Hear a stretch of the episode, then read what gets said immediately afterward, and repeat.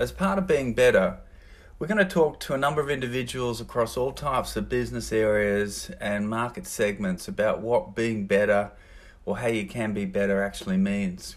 And we'll take it from an individual perspective, from a team perspective, from a functional perspective, right through to a brand and company perspective. So have a bit of a listen. I hope you enjoy listening through to it. There's some good wisdom amongst these sessions, hopefully some great ideas, and you too will probably have some ideas you'd like to share about how you go about being better.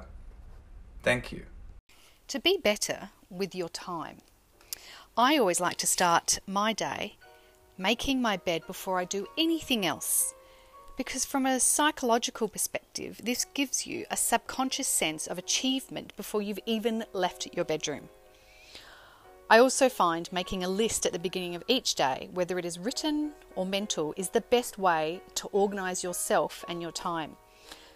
I personally like to tick off a couple of things that I know will be quick or easy to do so that I can get them out the way, and that also will increase your subconscious sense of achievement and will help you to tackle your next task, which is likely to be a lot larger or perhaps a little more difficult.